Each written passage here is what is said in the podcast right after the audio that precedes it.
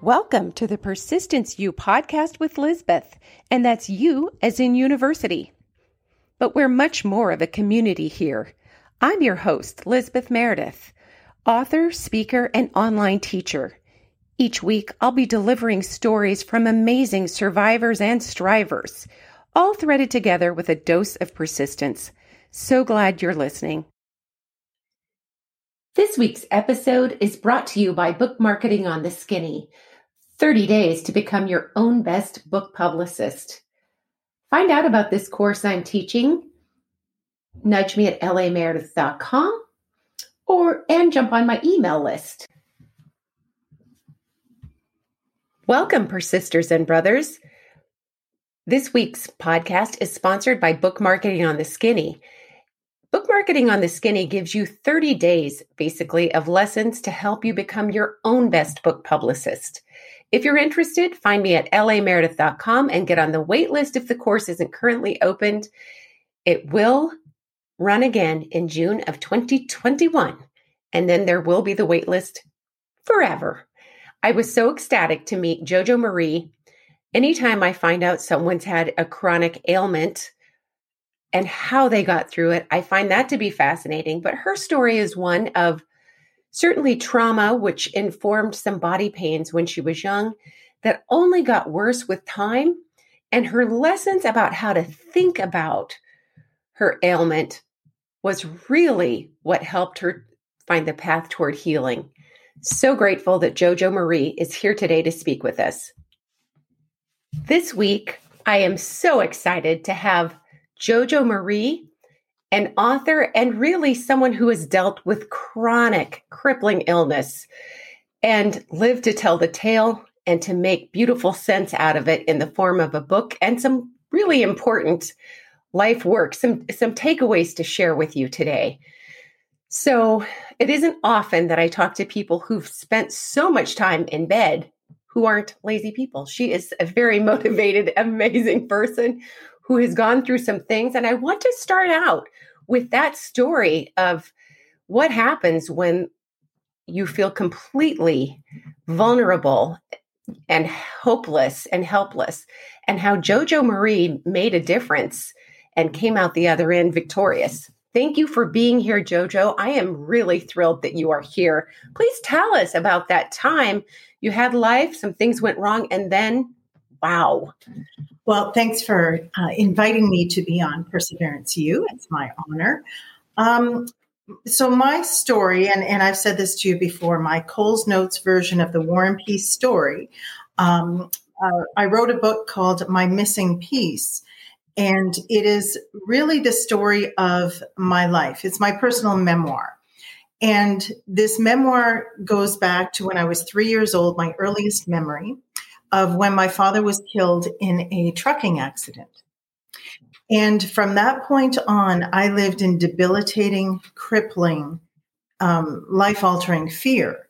And I carried that fear through my entire childhood. In, in the, the book, I go into detail, but I, I talk about, you know, how it impacted me as a child, both psychologically and physically, how it affected my life, my day to day life. Uh, I then go into teen years, young adult years. I get married. Um, I suffer a, a really quite a, a, serious impact to my jaw through a bicycle accident. And even though it was a, I guess, a minor bicycle accident, there was tremendous impact to my teeth, my jaws, root canals, all, all kinds of things. From that point on, my health changed even more. So I started suffering headaches, dizziness, uh, lethargy, fatigue, unwellness, anxiety. As we go into, you know, and I, I recount my 20s, I was in, you know, my marriage, uh, you know, uh, um, a nice gentleman. We had the best of intentions, but we were both emotionally unavailable. So it was an extremely stressful marriage, an extremely stressful existence for many reasons. I then talk about giving birth to my son and how that layered the stress, right? Because a new mom, of course, we never feel like we're good enough, we're doing everything wrong. My headaches were getting far more intense. The fatigue was getting far more debilitating. The dizziness was getting um, far more frequent. So then I talk about, you know, some minor concussions that I had. Minor concussions. This was not major. This was just minor concussions. But since I had gotten them, things became worse. Again, the symptoms got worse and my life was getting much more difficult to manage and my world was getting smaller. So traveling was absolutely out of the question. Um, I had to be the passenger when I drove.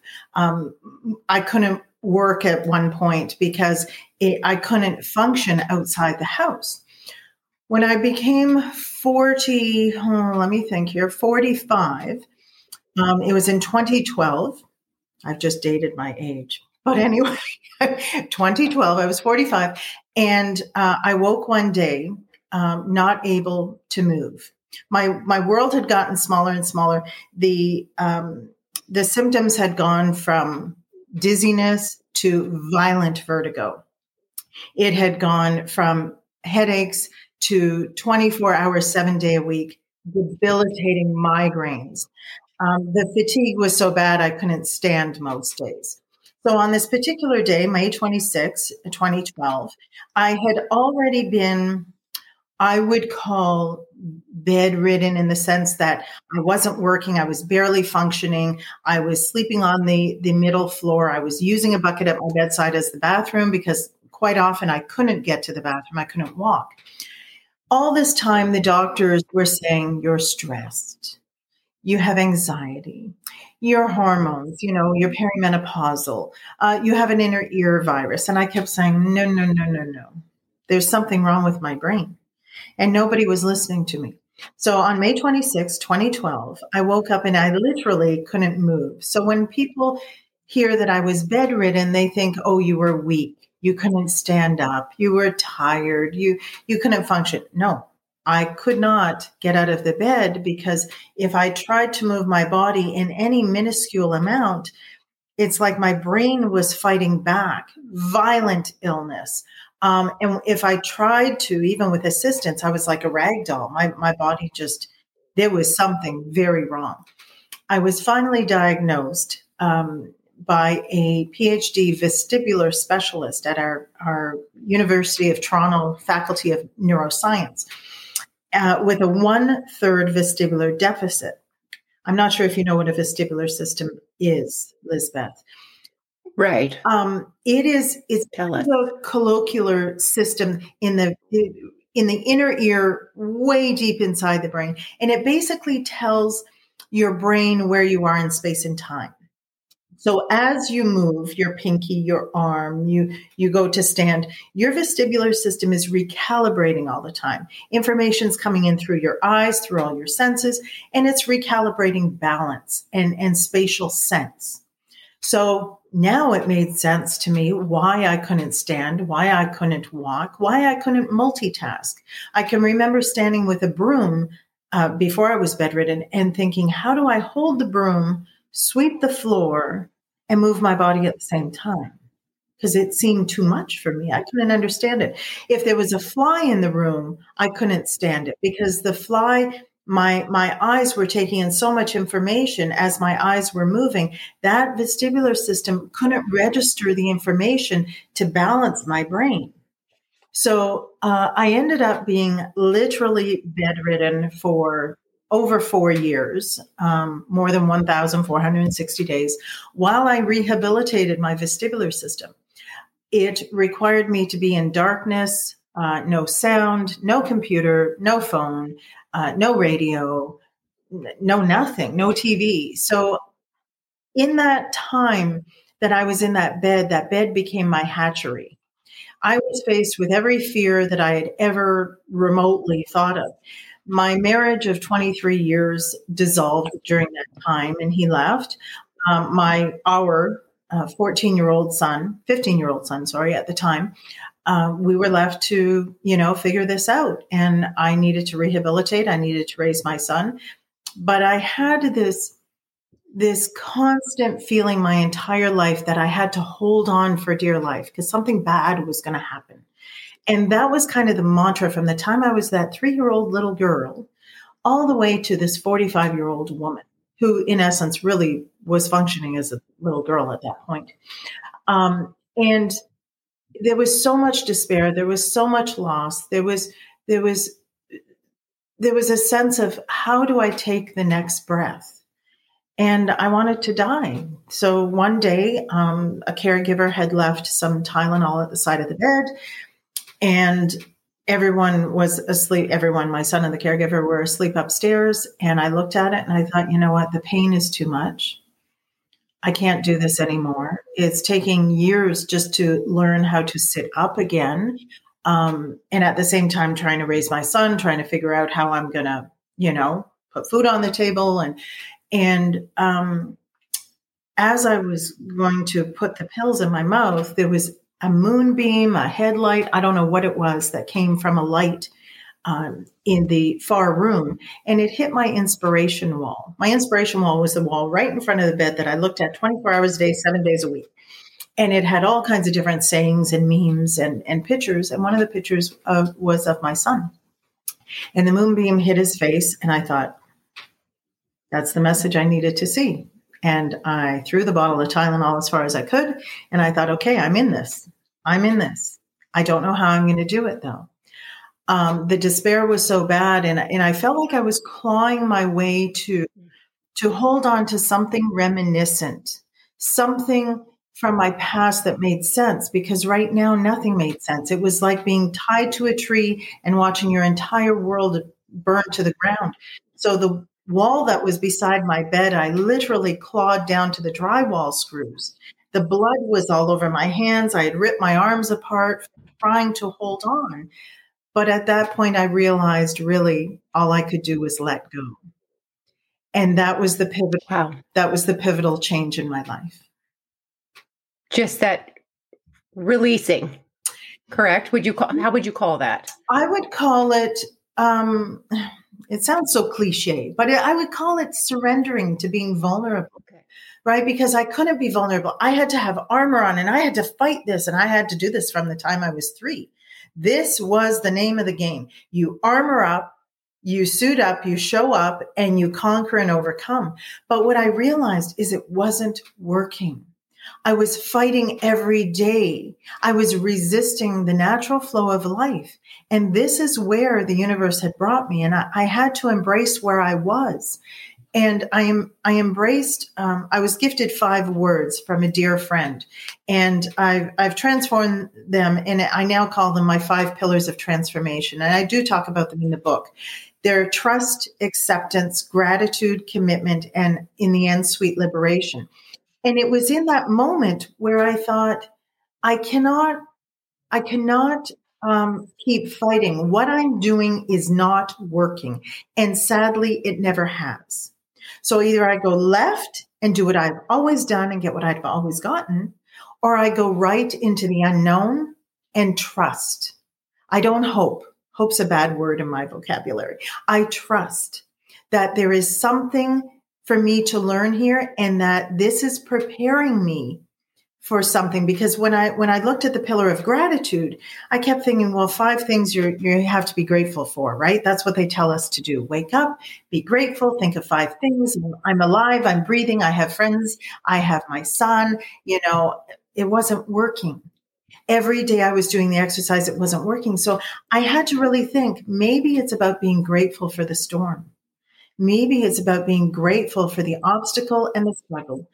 And it was in that moment that I realized and, and I claimed that this was not going to be for naught. This was going to be propelling me forward to something better to share and to change my life and people's life. And that was really the, the, the critical point when I surrendered and I was vulnerable and I embraced it.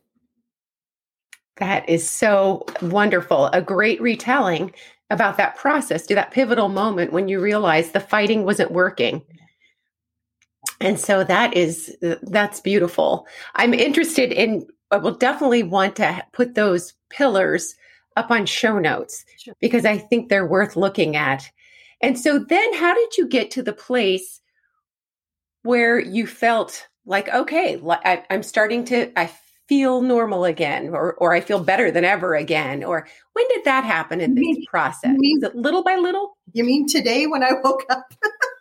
no. No, you know what? It was it was, you know, I people say to me, you know, they'll look at me now and they'll say, Jojo, I want to I want to feel the way you feel.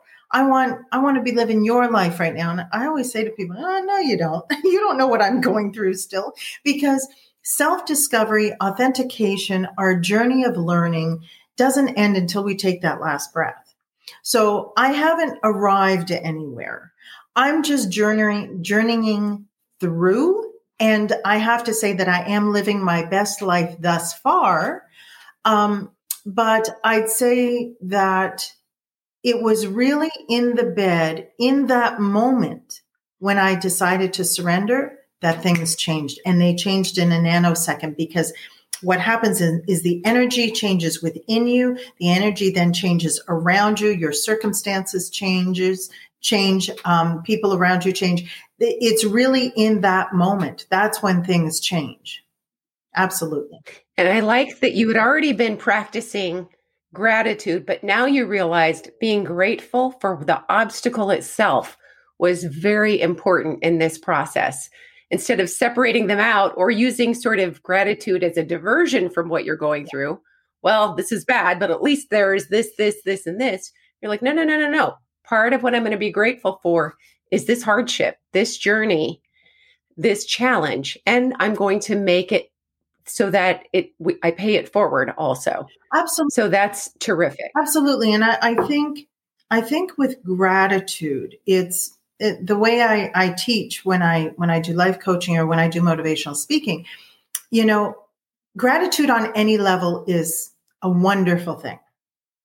It's always being grateful for all the wonderful things that are are happening around us, um, to us, and, and within us. But to me, that's not where the magic happens. The magic happens when you can be in the eye of the storm and position yourself in a place of grace and realize and and trust and have faith that things are happening for you and not to you. And it's about reformulating your hurdle into a gateway and knowing there's a blessing on the other side. Even if you can't see it in the moment, trust me, it always presents itself. I just think that's beautiful. That is really a beautiful takeaway. When did you know that you wanted to share this in the form of a book? Because that's its own journey, its mm-hmm. own crisis to get all of that, all of the important things in so that other people can benefit from and connect with your experience. You know what? When I was in the bed, um, people told me the entire time I was in the bed that I had to I had to do something with this. Um, and it was it was at that point of vulnerable reflection that I that I said, okay, this this is for a higher purpose. Whatever I am enduring right now, it is to propel me forward.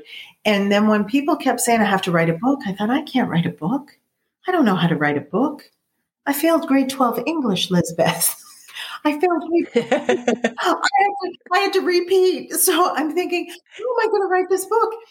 And then I started thinking, well, maybe that's part of how I'm going to, to share the wisdom and knowledge that I've learned. So I took a deep breath and I thought, if I'm going to do this, if I'm going to write the book, I'm either all in or I'm not. I'm not going to do, I'm not going to, you know, put my toe in and take it out. I am going to go full out vulnerable. I am going to tell every not so pretty little portion of my life um, in hopes of getting people to relate and realize they're not alone. Um, and and it was in that vulnerability, like when I let go and, and said, okay, I'm, I'm doing this and I am going to go full in.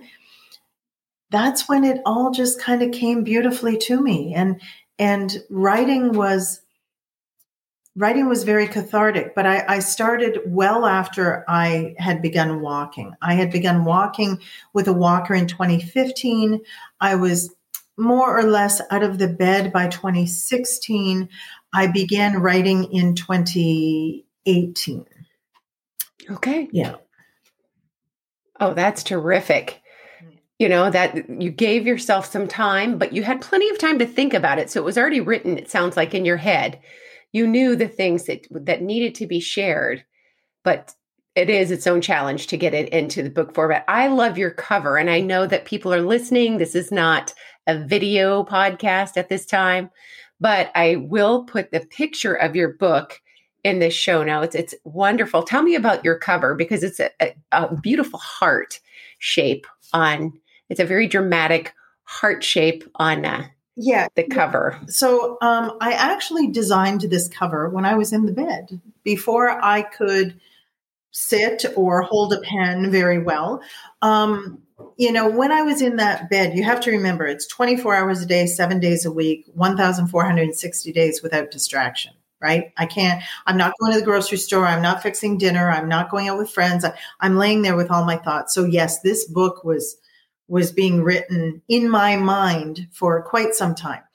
And the whole time that I was in that bed and my entire life, I yearned for peace. I just said, I just want a morsel of peace in my life because I never, I never felt peaceful. I never felt like my life had any sense of peace to it. I didn't have peace within me. And I felt like a part of me was missing all the time. So, um, my my book is called My Missing Piece, P E A C E, um, my inner piece. But my book cover is um, of a heart that's full of puzzle pieces, and there's one piece actually out, but it's not necessarily missing. It's just kind of floating in the bottom there. Um, and the the puzzle pieces are, and, and I explain this in the book. The puzzle pieces really, what I learned is that every person, every experience in our life um, really make up our puzzle as our life as a whole. And it, what made up my soul, my my my spirit, my character, myself, and this missing piece, both P I E C E and P E A C E, um, that I was searching for was actually always there. Um, I I did the work and I found it, and uh, yeah, that's the story behind it. That is just lovely. Well, really, I, I like that. And I want people to see the book cover. So pretty. So great job on doing that. Now, where can listeners reach you and find out more about your books, your practice, all of that? Give us give us the website and so they'll know how to reach out to you. So for more information and inspiration, they can go to my website simplyjojomarie.com. I am a motivational speaker out of Toronto, Canada. I um, I do uh, personal events. Um, quite often, what happens is people will pick up the book for their book clubs, and uh, I'll be a, a, guest, and we have a, a, nice chat around some tea and a Zoom and talk about my missing piece and, and how they relate to it. Uh, so, yeah, you can also order the book at, on the website as well. I blog on there. I also do um, a monthly article for a magazine in Canada called Condo Nest Living. I do their mindful wellness article each month. So you can find me here and there. oh, I adore that. Thank you. Thank you very much. I just think people are going to be inspired. I think sometimes there's a lot of shame that people feel about chronic illness or going through a period of time where they don't feel quote unquote productive. Mm-hmm. But we have to remember that sometimes through those dark, dark times comes the greatest gift that we bring the world afterward. And I think that your story can really connect people with that. And it's been so great to meet you. And I really appreciate your time today. So let's keep in touch. And thank you for being here at Persistence U today. Thank you so much. It's my honor and blessing. Thanks, Elizabeth. I hope you've enjoyed this week's show. Thank you for listening. If you have enjoyed it, feel free to leave a review. And if you've really, really enjoyed it, go ahead and subscribe. And I'll see you next week. Proud member of the Podnuga Network.